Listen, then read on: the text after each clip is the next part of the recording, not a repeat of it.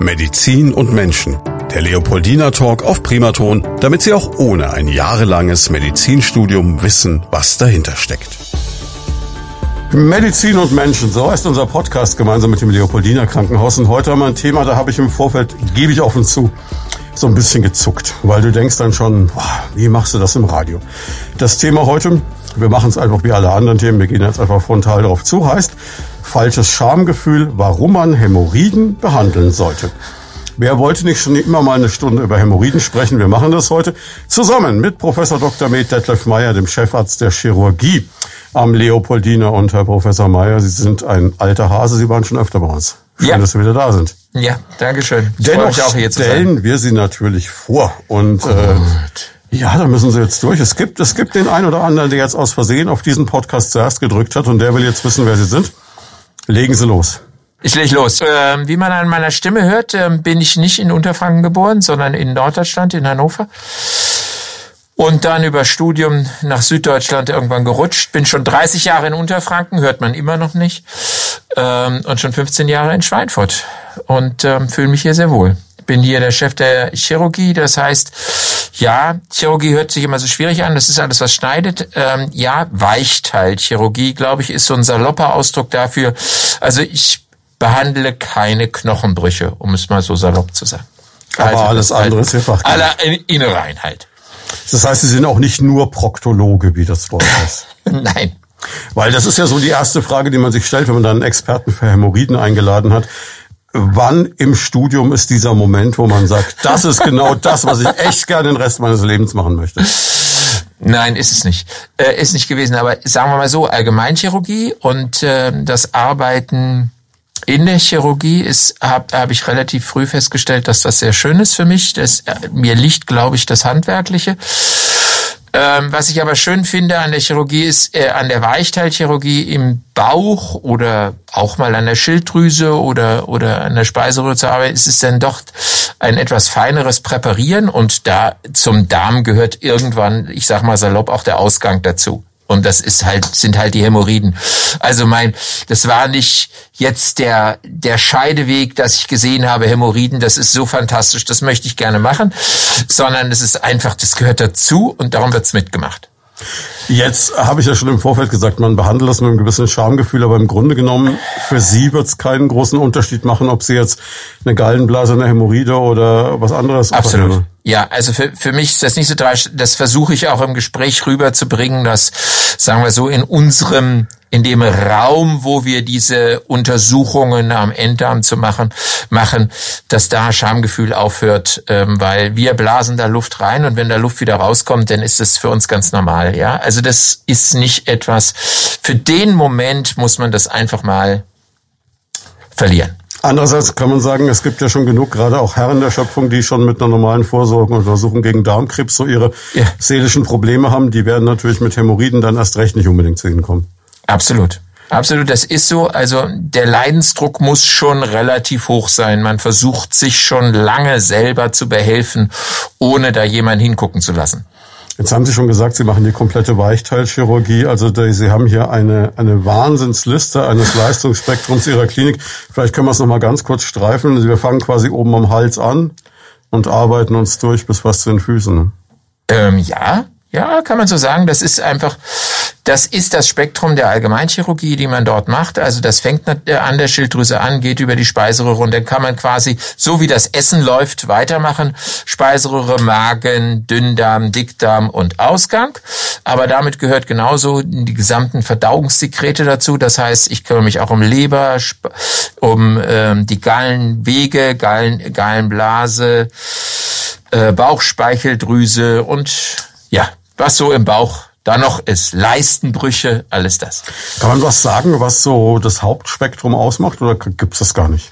Ja, das ist schon eher die onkologische Chirurgie. Das heißt also die ähm, Chirurgie, die sich mit Krebsleiden, mit bösartigen Leiden im Bauchraum äh, beschäftigt. Das ist unser Hauptschwerpunkt, muss man schon sagen. An der Stelle würde ich gerne noch diesen kurzen Einschub machen, den man ja heutzutage immer machen muss, nachdem wir wir zeichnen das ja auf in einem Januar 2022, nach zwei Jahren Pandemie. Man kann gar nicht oft genug sagen, gerade im Hinblick auch auf Ihre Profession, Vorsorgeuntersuchungen nicht vernachlässigen, auch wenn man Sorgen hat wegen der Pandemie. Ne? Absolut, absolut. Also wir alle sind erschöpft. Also auch ich bin wirklich erschöpft damit und äh, das tägliche Jonglieren, was dringlich ist äh, zu operieren und zu tun, ist wirklich schwer. Aber das soll um Gottes Willen keinen daran hindern, zu einer Vorsorgeuntersuchung zu gehen. Ich glaube, so viel haben wir inzwischen in der Pandemie gelernt, dass man sich so verhalten kann, dass man nicht davon ausgehen muss, dass mit der Vorsorge man Corona bekommt. Sie haben noch die Zeit, viel selber zu operieren oder Sie haben eher so die Zeit, Mitarbeiter zu verwalten? oh, bitte nicht. Nein, ich operiere selber. Gerne, sehr gerne. Und das wäre ganz tragisch, wenn nicht. Also ich habe immer meinen Mitarbeitern gesagt, sie müssen mir sagen, wenn sie das Gefühl haben, ich kann das nicht mehr. Ähm, weil natürlich manuelle Geschicklichkeit auch eine, eine Ab in Abhängigkeit vom Alter ist. Aber bisher haben sie sich noch nicht gemeldet. Bisher geht's noch gut.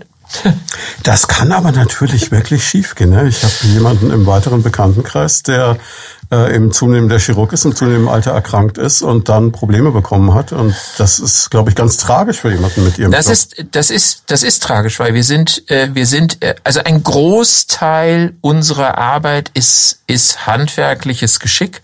Darüber definieren wir uns natürlich auch als Chef über Mitarbeiter, über Mitarbeiterführung, über Organisation einer Klinik und diese Dinge. Aber mindestens 50 Prozent ist, ist das, dass man mit den Händen arbeiten kann und umgehen kann. Kommen wir mal zum Thema des Tages. Ja. Hämorrhoiden. Ähm, jeder kennt das Wort. Ich denke, viele Menschen hatten damit wahrscheinlich auch mal zu tun, aber wie entstehen sie? Warum gibt's die? Warum ist es so ein Volksleiden? Und äh, wie bilden die sich überhaupt? Also ich glaube mal, die, die Grundanlage hat ja jeder, ne? Also dass er genau. grundsätzlich mal diese Adern hat, die sich da vergrößern können. Genau. Also es gibt so einen Satelloppenvergleich. Also wir alle äh, leben ja davon, dass wir den Stuhlgang halten können. Stichwort Inkontinenz, Kontinenz. Dass man das tun kann. Das tun wir mit unserem Schließmuskel. Das kann man unbewusst tun, aber ein Teil davon ist auch bewusst ich sage einfach mal, Pobacken zusammenkneifen. Mhm. Das ist eine bewusste Form davon. Und dieses Feintuning, manche Leute sagen, das ist ungefähr wie die Gummidichtung im Fenster, die man schließt. Dieses Feintuning, das machen die Hämorrhoiden. Ähm, und so haben wir das alle. Wir alle haben Hämorrhoiden, die damit helfen sollen, den Enddarm abzuschließen. Das heißt, der Schließmuskel ist so ein ringförmiger Muskel Genau. Den kennt jeder, der macht dicht, aber der macht halt nicht 120 Prozent dicht. Genau. Und die Hämorrhoiden dichten dann noch ein bisschen zusätzlich. Die kann noch zusätzlich abdichten. Das sind einfach Schwellkörper, in die Blut rein äh, gepumpt werden kann oder besser gesagt sich Blut sammelt. Eher ist nicht beim Pumpen, sondern Blut äh, sammelt. Und die können ähm, die machen das, dass man, dass das abdichtet. Das heißt natürlich gleich, Moment mal, wenn ich an Hämorrhoiden operiert werde, dann habe ich die ja nicht mehr. So ist es nicht unbedingt, weil nicht alle Hämorrhoidenoperationen heißt gleichzeitig, dass man Hämorrhoiden komplett wegnimmt. Und dann sind wir gleich bei so einem anderen, wenn ich das gleich noch hinten dran hängen darf.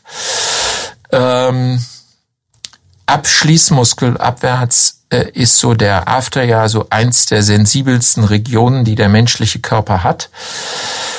Das tut wahnsinnig weh, wenn man da Beschwerden hat. Hämorrhoiden liegen, wenn sie normaler, von normaler Größe sind, da drüber und witzigerweise, da gibt es eine Grenze und danach spürt man gar nichts mehr. Das ist sozusagen der Punkt auch der Operation. Und wenn wir hinterher von Therapien reden, darüber spürt man nichts. Da darf man viel machen, ohne dass man wahnsinnige Schmerzen hat. Aber am Ausgang selber ist man sehr sensibel. Rolle rückwärts zu den Schwellkörpern, das kann ich mir so vorstellen, wenn wir einmal um den Körper rumlaufen würden, während an der Vorderseite beim Mann habe ich das gleiche Prinzip wahrscheinlich. Ne? so ähnlich, ja. Sprich, füllt sich mit Blut, wird größer oder genau. nicht. Okay, das habe ich verstanden. Jetzt äh, gibt es aber innere und äußere Hämorrhoiden. Jetzt hätte ich mal gefühlt gesagt, das ist doch alles in nach dem Schließmuskel, oder? Ähm, Nein, das ist nicht so. Ähm, innere und äußere Hämorrhoiden ist so etwas, was der Volksmund daraus gebildet hat. Die inneren Hämorrhoiden sind die, die Medizin, im Medizinjargon die wirklichen Hämorrhoiden sind. Mhm. außen dran gibt es noch Venengeflechte, ähm, in die, deren sich Blut sammeln kann die aber nicht wirklich was mit dem Schließmuskel zu tun haben. Und das, die nennen sich dann Analvenenthrombosen. Dicker Ausdruck, aber Thrombose hat man vielleicht schon mal gehört, dass man sowas im Bein haben kann, dass da irgendeine eine Krampfader anschwillt und dick wird.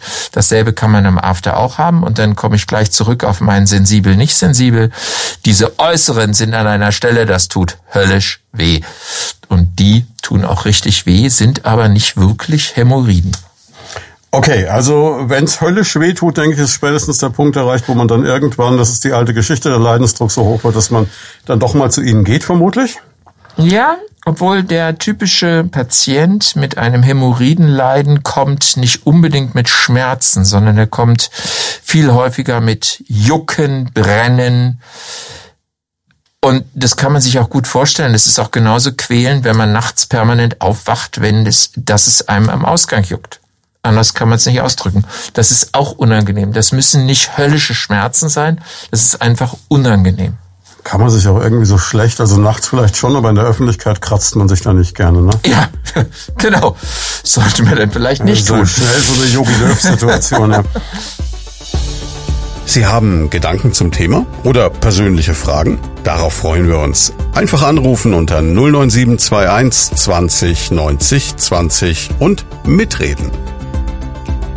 Wie, wie häufig treten das auf? Wir haben am Anfang gesagt, Volkskrankheit, wir machen diese Sendung ja auch nicht jetzt für, für die Orchideenkrankheiten, mhm. die es nur dreimal in der Bevölkerung gibt. Das ist ein Volksleiden. Ja, ja, kann man so sagen. Und in unserer zivilisierten Welt vielleicht noch ein bisschen mehr, weil wir ja auch alle so eher zu sitzender Tätigkeit äh, neigen und zu wenig Flüssigkeitszufuhr, also trinken entsprechend der Stuhlgang schön hart ist und dass man viel presst beim Stuhlgang oder lange sitzt und erstmal die Zeitung von vorne bis hinten durchliest. Sowas sind alles Dinge, die den, äh, dem Hämorrhoidenleiden sehr zuträglich sind oder sehr förderlich. Das heißt, jemand, der wie ähm, die Älteren werden das kennen, El Bandi immer die Zeitung unter den Arm klemmt und zur Toilette läuft. Oder junge Generation das Handy in die Hand nimmt, der tut sich eigentlich nichts Gutes. Nein, Nein, es ist. Also, also wirklich den, den Toilettengang kurz halten. Genau. Kurz, effizient und dann wieder weg. Genau, wenn es so geht. Das muss man ja immer noch mal sagen. Das äh, muss man sich dann vielleicht und Sie sagen, mit der also, Ernährung so einrichten. Und grundsätzlich jemand, der dauerhaft Durchfall hätte, hätte keine Hämorrhoiden. Aber auch keinen Spaß im Leben wahrscheinlich. Ne? ja, ja, so kann man zusammenfassen. Ja, vielleicht, ja. Okay, dann habe ich das Prinzip ungefähr verstanden. Ähm, das heißt, Risikofaktoren wie immer wahrscheinlich zu wenig Bewegung, zu viel Gewicht, ähm, ja. zu viel Sitzen und zu wenig Trinken. Ja, na, es kommt noch eins dazu, das haben gerne auch, also Hämorrhoiden auch so als Spezialsituation haben schwangere Frauen gerne auch. Da kommt natürlich auch diese hormonelle Umstellung dazu, ähm, wo die Weichteile sehr viel Flüssigkeit aufnehmen und das auch der Beckenboden auch sehr entspannt ist. Auch die haben gerne mal Hämorrhoiden, die muss man aber nicht immer operieren, obwohl, obwohl sie gerne dramatisch aussehen. Und das ist dann aber wahrscheinlich nur so eine Momentaufnahme. Ja. Das ist dann irgendwann nach der Schwangerschaft doch wieder gut. Ja.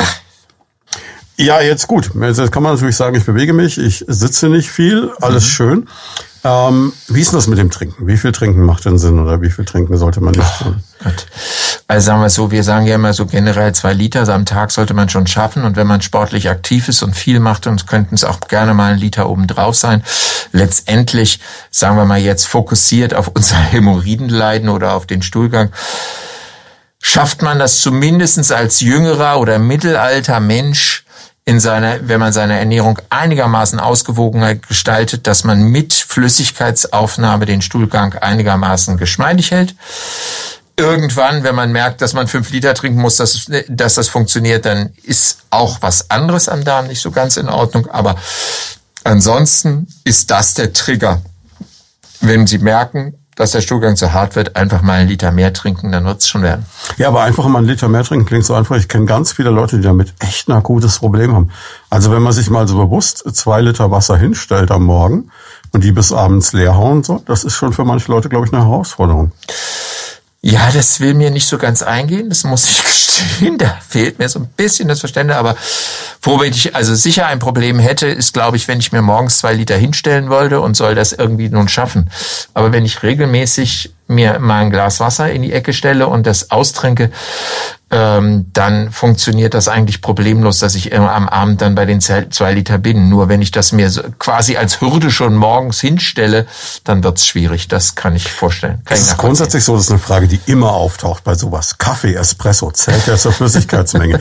Oder entzieht der Kaffee dem Körper Wasser? Ja, Gott, da gibt es immer wieder, äh, da gibt es ganz verschiedene. Einige sagen nein, einige sagen ja. Inzwischen hat man sich geeinigt, man nimmt es einfach als neutrale Flüssigkeitsaufnahme. Ist nicht nur, also ich würde nicht, also zwei Liter Kaffee wäre es, ist es nicht unbedingt. Ja, aber also. Aber das ist also das ist dann eher das Koffein irgendwann das Problem als ja. irgendwas anderes. Okay. Ähm, was man trinkt, ist aber nicht generell egal. Also wenn der Frank jetzt sagt, ich nehme da zwei Liter Silvaner, ist auch nicht gut logischerweise und äh, genauso wenig bei Bier. Also Wasser wäre eigentlich schon der Königsweg. Was, was haben Sie erwartet, wenn Sie einen Arzt einladen? Natürlich ist Alkohol nicht zwei Liter, äh, nicht das, was empfohlen wird zu dem Thema und außerdem zwei Liter süßen Sprudel ist es auch nicht, weil da viel zu viel Zucker drin ist. Wasser ist ideal. Und das sieht man ja auch inzwischen. Das hat sich ja auch rumgesprochen. Wie viele Menschen laufen mit einer Wasserflasche in der Gegend herum bei vielen Dingen. Das hat man ja früher überhaupt nicht gemacht. Ich bin noch erzogen worden, dass man beim Essen nicht trinken darf, weil da nicht genügend gegessen wird als Kind. Ja, das, das, kann, das merkst du ganz genau. Ältere Menschen, äh, die, die machen das so. Aber das ist, macht ja heute kein Mensch mehr. Also das ist, da ist schon ein Wandel eingetreten. Da muss man gar nicht mehr so viel reden. Zweifellos, ja. Und das klar. Macht es einen Unterschied, ob mit oder ohne Kohlensäure? Nein, es macht keinen Unterschied, aber Sie bringen mehr Wasser rein ohne Kohlensäure. Das ist natürlich ein Argument. Man kann aber auch theoretisch zu viel trinken. Ne? Das geht auch. Oder ist schwierig zu schaffen? Das ist, äh, das ist schwierig. Normalerweise ein gesunder Körper kann das problemlos ausgleichen. Aber es gibt halt äh, Menschen, die ein Problem mit der Niere haben. Die müssen ihre Flüssigkeitszufuhr durchaus einschränken, weil die Niere es nicht mehr schafft, die Flüssigkeit rauszubringen. Oder mit, mit dem Herzen Probleme haben. Aber das, glaube ich, das ist hier, kann man jetzt nicht als einfache Regel über. Jetzt haben wir in einem anderen Podcast, glaube ich, schon mal ein ausführliches äh, Gespräch über den Darm an und für sich gehabt und über die richtige Konsistenz von äh, Stuhl etc. Das äh, laden wir Sie jetzt an dieser Stelle ein, das nachzuhören. Aber es ist schon klar, wenn es zu hart ist, ist blöd, weil dann gibt es äh, wahrscheinlich wirklich Verletzungen, beziehungsweise wenn ich immer Verstopfung habe, muss ich halt drücken wie ein Weltmeister. Ne? Ja, das ist natürlich auch so, dass man in so einer Sprechstunde äh, ist natürlich alles, was da hinten wehtut, sind Hämorrhoiden. Ne? weil das ist so das Gängige. Und wenn man da mal hinguckt, ist natürlich nicht alles, was wehtut oder brennt oder macht Hämorrhoiden. Und da, natürlich kommt dazu, dass also harter Stuhlgang auch mal zu Rissen in Schleimhaut führen kann. Das ist furchtbar und extrem schmerzhaft. Woran merke ich denn jetzt, dass ich ein Problem habe? Also Sie haben gesagt, Juckreiz ist ja. ein, so ein, so ein Indikator. Also, äh, viel häufig ist dabei, dass man eben einfach sagt, das ist Blut am Toilettenpapier zum Beispiel da dran. Das ist immer so ein Alarmsignal. Das haben viele Menschen verstanden, dass im Rahmen der Darmkrebsvorsorge Blut am Stuhl, mit Stuhl, am Toilettenpapier ein Alarmsignal ist, wo ich reagieren muss. Das ist auch so. Viele Menschen reden sich's dann noch ein bisschen schön und sagen, na ja, ich weiß ja, dass ich Hämorrhoiden habe, darum muss ich ja nirgendwo hingehen. Das wird auch schon wieder aufhören. Das ist nicht der gute Weg muss man mal so sagen. Da muss man sagen, nein, Blut im Stuhl gehört immer abgeklärt. Und dann ist in Anführungsstriche die schönste Variante, dass es nur die Hämorrhoiden sind und nicht irgendetwas anderes davor, was äh, vielleicht bösartig ist. Darum gehört zu so einer Abklärung immer auch eine Darmspiegelung dazu. Aber wenn es dann die Hämorrhoiden sind, führt zum Beispiel Blut einen Patienten zu zum Arzt. Aber sonst auch, weil, wie ich schon vorhin gesagt habe, dieses ewige, entsetzliche Jucken am After bringt viele Leute zum Wahnsinn und, und dann eben auch zum Arzt. Schöne Formulierung. Bleiben wir mal kurz bei dem Thema Blut, weil das, glaube ich, ein sehr wichtiges ist, weil, wie Sie sagen, der Gedanke, ich habe Hämorrhoiden, kann ja theoretisch verschleiern, dass ich eine viel hm. ernstere Erkrankung habe, die ich gar nicht bemerke. Ähm, wirklich, wenn ich also rotes Blut am Toilettenpapier sehe, wenn das eine einmalige Sache ist, mir einmal im Leben passiert und danach wieder gut, habe ich mich vielleicht verletzt, alles gut. Das ist die eine Geschichte oder eben wirklich so eine Hämorrhoide, die dann äh, halt mal blutet. Dann Aber wenn ich das über drei, vier, fünf Mal bemerke, dann sollte ich sagen, jetzt aber mal ab in die Klinik. Oder zum jetzt Arzt. mal jemand da hingucken lassen, der sich damit auskennt. Aber jetzt muss natürlich dieses Blut, wenn ich das richtig verstanden habe, in meiner laienhaften Vorstellung nicht unbedingt dann wirklich äh, wunderbar rot sein, sondern das kann ja auch durch Abbauprozesse dann irgendwie schon verändert sein. Oder ist das nicht ja, klar? nee, also grundsätzliche Regel ist, der Stuhlgang wird schwarz oder sieht in irgendeiner Form verändert aus, ähm, wenn, wenn die Blutung früher im Darm stattfindet mhm. in der Verdauung. Wenn er zwei Zentimeter vor dem Ausgang stattfindet, dann ist es rot. rot. Das ist also schon ein Hinweis, wenn es am Toilettenpapier rot ist oder Blut auf dem Stuhlgang in der Toilette zu sehen ist, dass es irgendwo da unten stattfindet. Jetzt ähm, haben Sie noch gesagt, Druckgefühl und Nässen. Das ist dann schon im, im weiteren Verlauf oder ist es auch noch ein Anfangssymptom? Ja, das ist schon so, das ist so eine Art Entzündungsreaktion, die dort stattfindet. Die Schleimhaut, äh, diese Hämorrhoiden sind ja mit Schleimhaut überkleidet. Ähm, die Schleimhaut ist irritiert und sezerniert mehr, wie alle Schleimhäute in unserem Körper. Auch die Nase, wenn sie entzündet ist, fängt sie an zu laufen. Ne? Dann mhm. fängt es da unten auch an zu laufen. Da ist es allerdings so, dass es diese, dieser Schleim dann aggressiver wird und dann eben anfängt, die Haut aufzuweichen in der Umgebung, in einer Umgebung, wo wir sehr sensibel sind. Und das ist, wie man das von Kleinkindern auch beim Windeln merkt. Das ist dann, wenn da immer Stuhlgang liegt oder, oder Sekret in dieser Gegend ist, dann ist die Haut gereizt, gerötet, juckt, tut weh.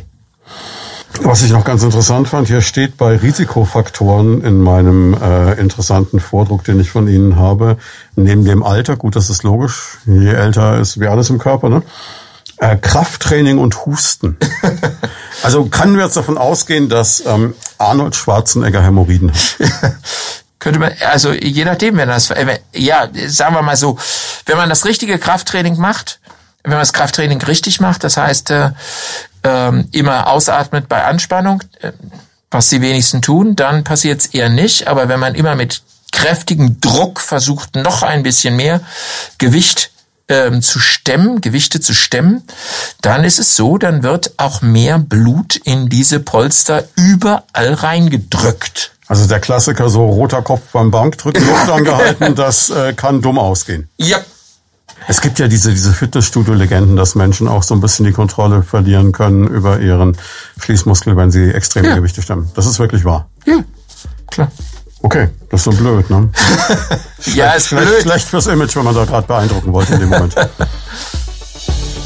Sie haben Gedanken zum Thema oder persönliche Fragen? Darauf freuen wir uns. Einfach anrufen unter 09721 20 90 20 und mitreden.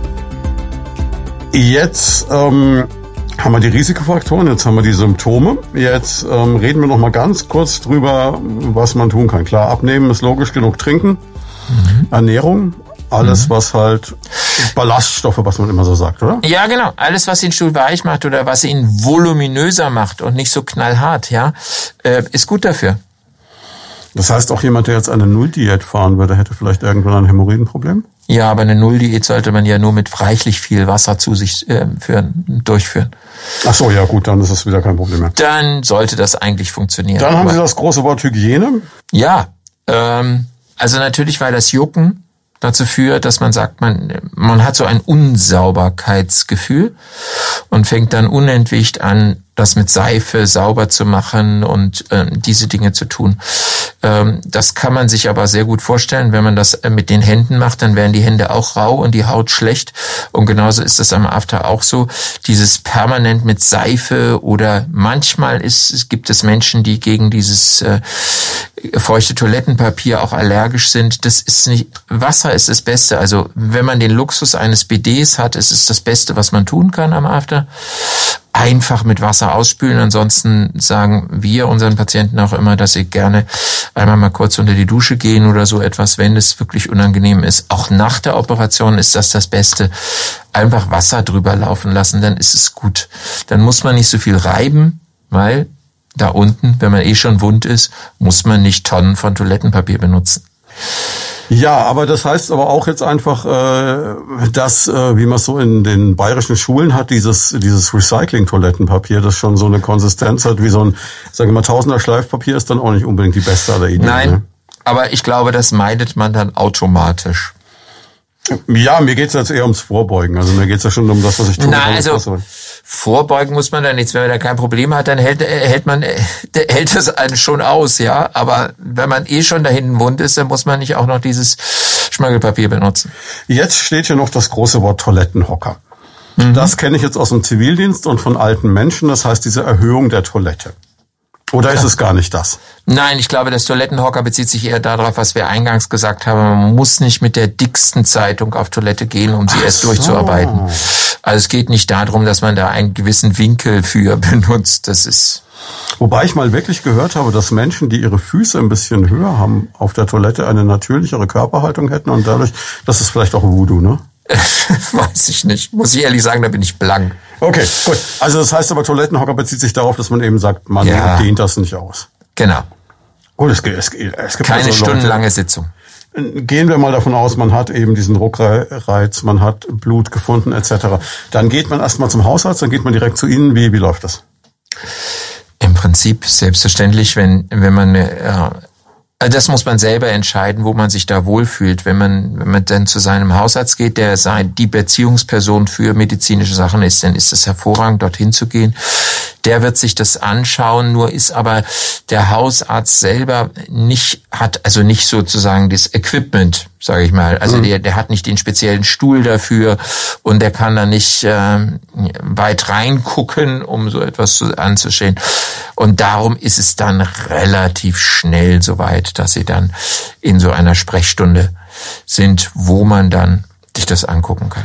Und je mehr man dann das Schamgefühl ablegt, desto leichter macht man ihnen den Job im Endeffekt. Ja, das versuchen wir natürlich auch durch so eine Atmosphäre so zu schaffen, dass das äh, problemlos möglich ist. Und ähm, ja, ja gut, leichter mit jemandem wie Ihnen, der über so einen Grundhumor verfügt und dadurch wahrscheinlich die Sache dann relativ entspannter angeht. Aber ich kann mir vorstellen, dass das für viele Menschen nicht einfach ist. Nein, absolut. Das ist ja furchtbar, weil ich meine, das zeigt man nicht jedem. Also das und und das ist ja, muss man sich einmal vorstellen. Du kommst da in in einen in, in einen Raum rein und lernst da Menschen innerhalb der ersten, also die lernst du fünf Minuten kennen und dann musst du denen den Hintern zeigen. Ich meine, das ist furchtbar. Im Idealfall noch so eine 25-jährige attraktive Arzthelferin ja. nebendran, ja. Ja, das ist furchtbar. Also das allein, das muss man einfach verstehen, dass äh, der Gegenüber da auch über eine Hürde gehen muss und dann geht das schon. Ja, und dann machen Sie eine endoskopische Untersuchung in der Regel. Das heißt, Sie gucken sich quasi mit Licht respektive einer Kamera an, was ist los. Ja, im Prinzip muss man sich das so vorstellen. Wir gucken natürlich nicht so weit wie bei einer Darmspiegelung. Man guckt vielleicht die letzten 15 Zentimeter an ähm, bis zum Ausgang. Ähm, und ähm, die Patienten, die zu uns bekommen, bekommen vorher einen Einlauf, damit ähm, mit dem Einlauf die letzten 10 Zentimeter einigermaßen gereinigt sind. Sprich, dann sehen Sie auch was, logischerweise. Ja, ja weil sonst sieht man eher weniger. Ähm, und von daher ist dann das auch, muss auch ein Patient keine Sorge mehr haben, dass, was er dem Arzt oder der Ärztin da antut, weil das ist dann sauber und ordentlich und dann ist es für uns ein ganz normales ähm, Gewebe, was wir beurteilen. Und das beurteilt man erstmal mit dem Finger, so wie Sie es vorhin eingangs gesagt haben, die Vorsorgeuntersuchung ist auch unangenehm oder eine Hürde. Und wenn man sieht, dass da keine großen Hindernisse sind, dann eben auch mit Beleuchtung, sage ich mal. Würde es dann Sinn machen, vor so einer Untersuchung äh, einen Tag lang nichts zu essen? Oder Na, ist das, das ist völlig unnötig. Völlig unnötig. Das muss man nicht machen. Okay. Weil Sie jetzt gerade sagen, ein Einlauf jetzt wäre so mein erster Selbsthilfegedanke, wenn ich in der Situation wäre. Sie sagen würde, dann nimmt man halt zu Hause ein Klistier und äh, sorgt dafür, dass damit alles sauber ist. Wenn man da öfter Probleme hat, würde das helfen? Oder ja, ist das kann man, kann man durchaus machen. Das ist natürlich nicht so etwas, was man vielleicht auf Dauer machen möchte. Und dazu möchte man dann vielleicht schon wissen, wie das geht? was das da ist, was ich da behandle. Und dann ist auch so etwas eine Möglichkeit, vor allen Dingen eine Möglichkeit, wenn man alles andere ausgeschlossen hat und dann hinterher feststellt, ich kann auch fünf Liter trinken, mein Stuhlgang kommt nicht richtig in Gang, ich habe da ein anderes Problem. Da gibt es durchaus Menschen, die sich regelmäßig einen Einlauf machen, eine perfekte Lösung, um zu Stuhlgang zu kommen. Aber eine Lösung, wenn man weiß, worum es geht dort unten und nicht einfach mal machen und denken wird schon werden. Also das Ding an und für sich ist erstmal den Fachmann gucken lassen Ja, und einmal gucken und dann kann man zum Beispiel auch zu solchen Lösungen kommen. Auch. Dann gibt es eine Stadienbestimmung und es gibt vier Stadien der Hämorrhoide. Ja. Und äh, als ich die im Vorfeld gelesen habe, habe ich gedacht so, alter Schwede, das willst du alles nicht haben. Aber können wir sie trotzdem kurz schildern? Ja, okay, das ist einfach, also normale Hämorrhoiden sieht man nicht, die sind weit entfernt vom After. Ähm, und je größer die Hämorrhoiden werden, und das sind diese Stadieneinteilungen, desto mehr äh, wachsen sie nach draußen raus. Und ähm, Das heißt, ein irgendwann finde ich die auch außerhalb des Schließmuskels. Die finde ich außerhalb der Schließwunde. Sie finden sie, viele Menschen gucken dann, wenn sie merken, da stimmt doch irgendwas da hinten nicht, mal mit dem Spiegel nach. Wenn man da etwas sieht, was da nicht hingehört, dann kann das wirklich sein, dass das schon so eine so große Hämorrhoide ist, die man draußen sieht. Und das typische Zwischenstadium, was eigentlich so das häufigste ist, dass mit dem Stuhlgang da etwas rausgeht, weil diese Hämorrhoide so groß ist, dass sie quasi mit rausrutscht dann aber wieder zurückgeht.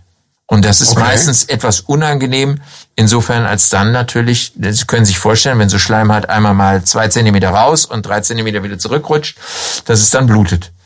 So, jetzt habe ich Sie das, fertig gemacht. Nee, das ist alles okay. ähm, ich habe mir das gerade versucht vorzustellen und habe dann überlegt, das muss ich doch ganz deutlich merken. Ja, das muss man schon merken, aber Sie glauben nicht, wie viel der Mensch tolerieren kann. Das heißt, am Ende schiebt das am Ende noch wieder selber Ja. Mit hoch, so Ja. dass Ruhe ist. Ja? Okay, das ist erstaunlich. Ja. Aber kann man mal machen, ja. Ja, ähm, das heißt, diese vier Stadien sind dann einfach je nachdem, wie ernster die ganze Ja, Nummer ist. ja Im natürlich. Idealfall komme ich zu Ihnen mit Stadium 1. Ähm, ja, na, da Weil kommen je Sie später, nicht. je später ich komme, desto blöder. Nein, aber mit Stadium 1 kommen sie eigentlich nicht, weil sie kommen ja schon, wenn sie irgendwie getrieben werden, weil da irgendwas das Gefühl haben, dass das nicht stimmt.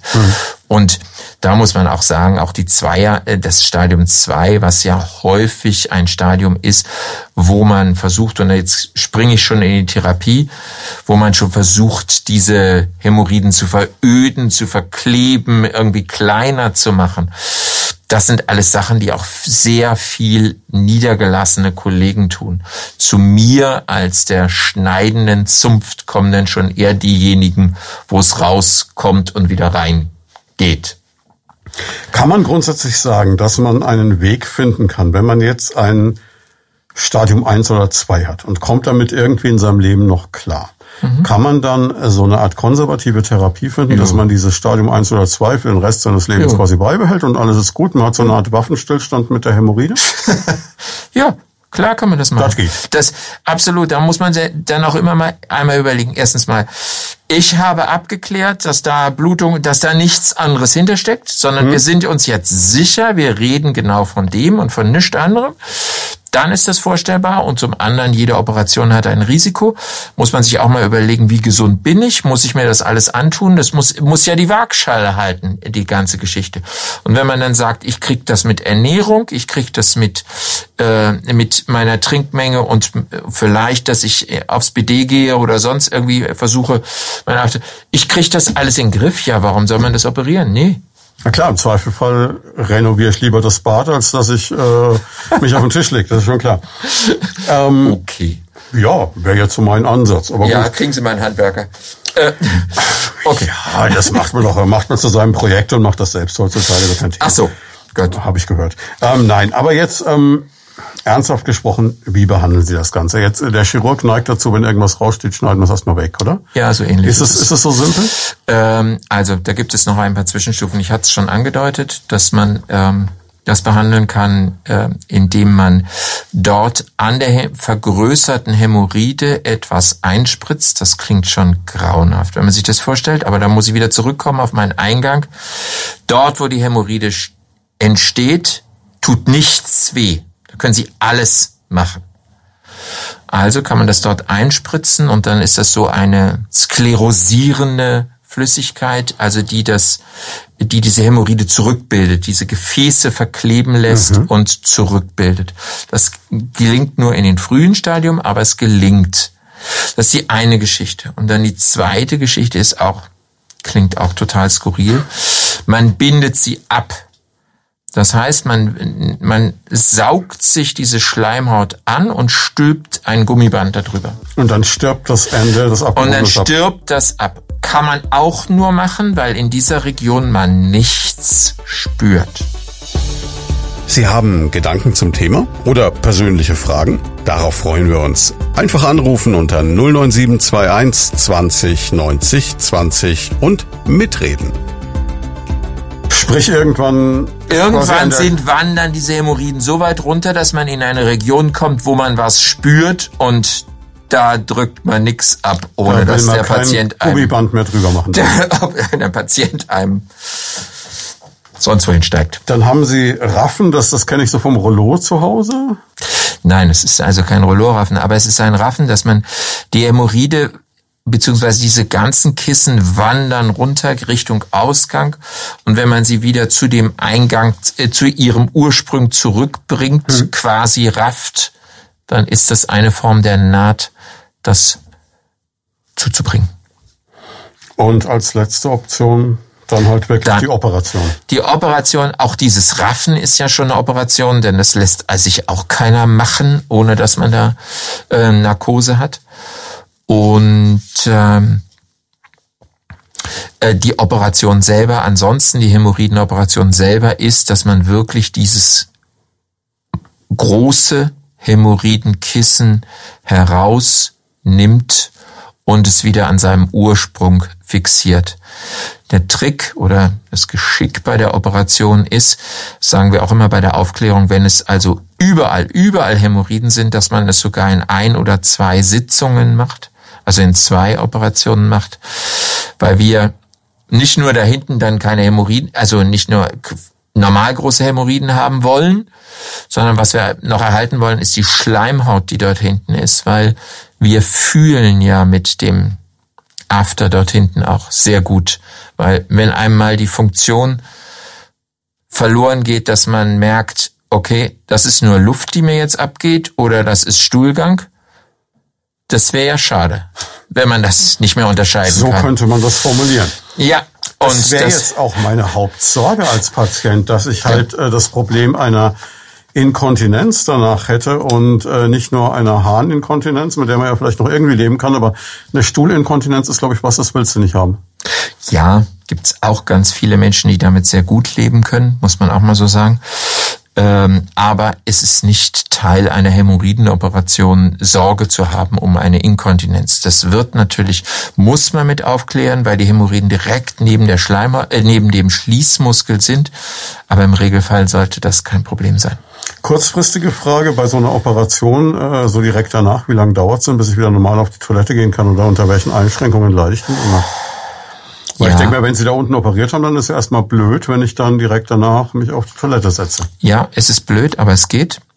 Ähm, das ist eine Wunde, die man dann dort unten hat und das behandelt man mit Schmerzmitteln oder aber auch man kann auch so eine schmerzlindernde Salbe hintun.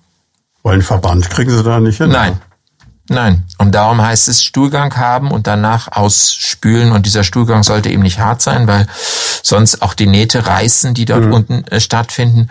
Aber es ist keine Freude, muss ich einfach mal so sagen, nach der, äh, nach der Operation. Das ist schon ein, ist schon beschwerlich, aber man kann da drüber helfen. Da hat man eine Woche, manchmal auch zwei Wochen ein Problem und sagen wir mal so, nicht ein Problem, dass man vor Schmerzen schreit, aber ich sage den Patienten immer, nehmen Sie sich einen Termin, wo Sie hinterher auf Ihre eigene Toilette gehen können. Denn das möchte man auf keiner fremden Toilette veranstalten. Das ist vielleicht auch eine gute Möglichkeit, mal eine kurze Diät einzulegen. Könnte ich mir vorstellen. Ähm, jetzt ähm, gibt es denn so Möglichkeiten der Selbsthilfe? Es gibt ja, also mir fällt es immer auf, wenn ich so die, die Tagesschau gucke, dann gibt's ja gerade, das ist ja das Mecker der Darmbeschwerden immer vor 20 Uhr.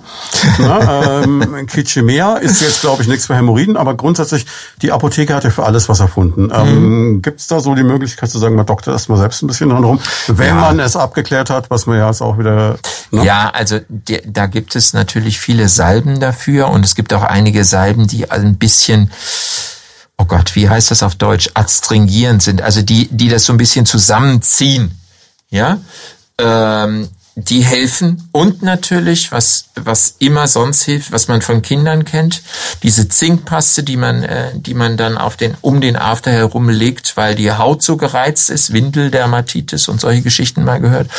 Das kann auch genauso gut helfen, wenn man so einen wahnsinnig gereizten After hat, auch als Erwachsener. Also man kann schon einiges dafür tun, dass es so besser wird. Das Satz verblüffend astringierend habe ich bisher nur gehört im Zusammenhang mit Weinproben oder mal mit dem Single Malt Whisky, aber bei Ihnen kriegt das eine völlig neue Bedeutung. Ja, sehen Sie mal. Da schauen mal einer an, ja. Ähm, was jetzt, glaube ich, noch so für mich der Reflex wäre, also mir ist es in meinem Leben erspart geblieben, aber das kann ja noch kommen. Dieser, ich glaube, dieser erste Gedanke, den ich hätte, wenn ich Blut im Stuhl finde, wäre so dieses, dass so die komplette Nummer inklusive Chemotherapie einmal vor meinem geistigen Auge durchrattert, noch auf der Toilette. Yeah. Ähm, kann so eine Hämorrhoide, wie der Volksmund sagt, bösartig werden? Nein. Oder aber es heißt, aber es kann sein, dass ich denke, ich habe Hämorrhoiden, das hat mir ja schon am Anfang genau. was anderes. Aber ich muss jetzt keine Sorgen haben, egal in welchem Stadium Nein. der Hämorrhoiden ich bin, das wird kein Krebs. Nein, Hämorrhoide wird nicht zu Krebs. Das kann man das ist mal eine gute Nachricht eigentlich. Ja, ne? ja, absolut. Das ist ja auch Positives heute dabei. ja. Außer den Ich kann, ich kann in jedem Alter dann noch eine Lösung für finden oder gibt es auch den Moment, wo Sie sagen, nee, da ist nichts mehr zu machen? Ähm, ich kann in jedem Alter eine Lösung dafür finden, das würde ich unterschreiben, aber das ist variabel und das ist genauso, wie ich gesagt habe, als Sie mich vorhin gefragt haben, kann ich denn mit einem Hämorrhoiden ersten und zweiten Grades auch gut mit leben? Ich muss immer abwägen, ob das, was ich dagegen tue, wirklich es wert ist, den Patienten mit einer Operation zu belasten. Also und wenn die Operation zu belastend für den Patienten ist, dann muss ich eine andere Lösung finden, ihm mit dem Hämorrhoidenproblem zu helfen. Der 95-jährige bettlägerige Rentner im Altenheim wird wahrscheinlich von Ihnen nicht mehr operiert. Sicher nicht. Aber der kann auch ein anderes Problem haben dort hinten, wenn ja. zu viele Hämorrhoiden da sind. Hm. Schwieriges hm. Thema. Man kann als Fazit vielleicht ziehen, am besten geht man damit mal zum Arzt. Ja, also das ist ja das, was wir, wie wir das umschrieben haben, das mit dem Schamgefühl sollte man wirklich nicht unbedingt haben, sondern einmal mal hingehen. Und wenn man sich dann überlegt, dass man sich vielleicht zwei Wochen irre Gedanken gemacht hat und nur einmal hingeht und der sagt, nee, das ist alles nicht so schlimm, machen Sie das und jenes und dann ist alles wieder gut, dann finde ich, ähm, dann wiegt das das auf, dass man einmal diese Hürde nimmt und zum, zum Arzt geht und sich da hingucken lässt. Grundsätzlich eher eine Erkrankung des Alters oder kann man das gar nicht so sagen? Das kann auch ein 20-jähriger Hämorrhoiden haben. Nö, kann auch ein 20-jähriger Was, glaube ich, worüber wir noch gar nicht gesprochen haben, ist das berühmte Bindegewebe. Wenn das schwach ist, dann ist blöd. Ja, ja. Da sagt man also, der, der Bindegewebsschwächling hat einen Leistenbruch und hat auch Hämorrhoiden. Also das äh, habe ich noch nicht gesehen. Okay. Es gibt Menschen, wirklich krankhaft ähm, Schwierigkeiten mit ihrem Bindegewebe haben. Das hat richtig spezielle Narben. Das ist richtig eine Erkrankung. Aber andersrum jemand, der also Hämorrhoiden hat, hat nicht irgendwie schwaches Bindegewebe. Das was ich zum Schluss unbedingt noch unterbringen muss, weil ich so stolz bin, dass ich es gefunden habe, ist ähm, die Tatsache, dass Hämorrhoiden die Weltgeschichte entscheiden können. Mhm. Also zumindest der Mythos existiert. Ich habe das heute im Internet gefunden in der Vorbereitung. Napoleon Bonaparte, der korsische Kaiser, soll 1814 extrem unter Hämorrhoiden gelitten haben. Da haben sie noch nicht praktiziert und das hat dafür gesorgt, dass die Schlacht von Waterloo verloren ging, weil Napoleon konnte nur noch auf einem Stuhl mit Heu unterlegt sitzen, ist klar, Entlastung, ne? dann ist angenehmer. Musste aber aufs Pferd für die Schlacht, nahm Opium, verlor die Kontrolle. Also nicht über die Hämorrhoiden, aber über die Schlacht und dadurch ging Waterloo verloren. Wer hätte das gedacht? Kann man sich aber im Umkehrschluss dann vorstellen, nach dem, was ich erzählt habe oder was ein Hämorrhoidenpatient erzählt, der möchte auf kein Pferd steigen. Dem war dann schon egal, ob, ob Frankreich verloren geht. Ähm, Was es auch noch gibt, und das äh, muss ich jetzt noch nachfragen, da bin ich auch beauftragt worden, es gibt immer wieder äh, durch diese astringierende Wirkung von dieser Salbe den Geheimtipp, man könne mit einer Creme, die gegen Hämorrhoiden hilft, auch irgendwie den Teil im Gesicht verbessern. Probieren Sie es aus. Okay. ich, ich, glaube, das überlasse ich jemand anders, aber also es ist nicht, es ist generell. Ähm, also, ja, das ist halt einfach, das, das, das strafft so ein bisschen das Gewebe da dran und das äh, habe ich auch schon gelesen. Das äh, machen auch einige, dass sie da meinen, ihre Tränensäcke mit zu verlieren. Aber also wenn ist nicht wirklich eine Empfehlung, die ich in diesem Kreis ausspreche. Derek oder Horst Tappert gewusst hätte. Ne? Genau. Das wäre es gewesen. Ja, ansonsten, was bleibt? Haben wir noch irgendwas vergessen? Gibt es noch irgendwas zu dieses wunderschöne Thema, das wir abrunden könnten, was wir noch nicht erwähnt haben? Ich glaube, wir haben das meiste drin. Ja. Ja, ich finde ja. Wenn, wenn die Botschaft einfach rüberkommt, dass man natürlich das, was wir immer sagen, Blut im Stuhl etwas ist, was man ernst nehmen soll äh, äh, und was man abklären lassen soll. Und wenn es, wenn man, wenn es rübergekommen ist, dass das am After vielleicht natürlich eine eine Zone ist, in der man nicht jeden hinlassen möchte, aber das in einer ärztlichen Umgebung dann durchaus mal macht, dann kann, einem, kann man sich viele schlaflose Nächte ersparen. Es gäbe noch eine Alternative, von der ich auch gehört habe, für gläubige Katholiken. Gut, die werden weniger aktuell, ne, durch, ähm, aber ja. der heilige Fiakrius ist der Schutzpatron gegen Hämorrhoiden und der saß im siebten Jahrhundert auf einem Stein. Wenn man den gleichen Stein mal nutzt, dann soll es auch besser werden, aber da kommen wir wieder zu dieser Volksgeschichte, dass Hämorrhoiden entstehen durch, wenn man zu viel auf kalten Steinen sitzt. Genau. Habe ich auch noch nicht erlebt. Aber, aber Blasenentzündung kommt doch davon. ja, das kann man sich vielleicht vorstellen. Aber das, äh, ja. Aber das, das hat mich meine Kindheit begleitet. Also auf kalten Steinen sitzen war der böse Feind. Ja. Genau. Und, und nasse Badekleidung anbehalten, wenn man aus dem Becken gestiegen ist. Das, das war das Zweitschlimmste. Ist ja auch unangenehm. Ja, aber es ist jetzt nicht lebensbedrohlich, oder? Nein. Dachte ich mir doch, ne? Jahrelang bin ich, also es ist unglaublich. Also ich sehe, wir haben viel gelernt. Mhm. Was, was könnten wir jetzt noch über Hämorrhoiden sagen? Wir könnten noch sagen, dass die Erben von Johnny Cash ähm, gerichtlich dagegen vorgegangen sind, dass ein amerikanischer Hersteller das Lied Ring of Fire, und da sind wir wieder beim Juckreiz, für eine Hämorrhoidensalbenwerbung verwenden wollte. Die haben dagegen geklagt und haben Recht bekommen. Schade eigentlich, weil ich finde es ein gutes Bild. Sie können es ja vielleicht bei Operationen spielen zukünftig. Man kriegt es ja. ja nicht mit. Ja, genau. Aber genau, das wäre noch eine Frage. Das kann man natürlich wieder unter jeder Form der Betäubung machen, wie man lustig ist wahrscheinlich, ne? Ja. Also um jetzt nochmal kurz ja. ernsthaft zu werden, ist ja bei vielen Leuten immer die Angst ja. vor einer Vollnarkose, sowas ja, geht auch. Ja, das kann man auch in Teilnarkose machen, wobei man, äh, ja, es geht. Manche ist dann vielleicht doch besser in Vollnarkose zu machen, weil man dann ein bisschen mehr auch für die Entspannung tun kann, für die Entspannung des Schließmuskels tun kann. Aber es geht auch in Teilnarkose. Ja, grundsätzlich bin ich ja immer der Vertreter von legt mich schlafen, weckt mich auf, wenn die Sache rum ist. Ne?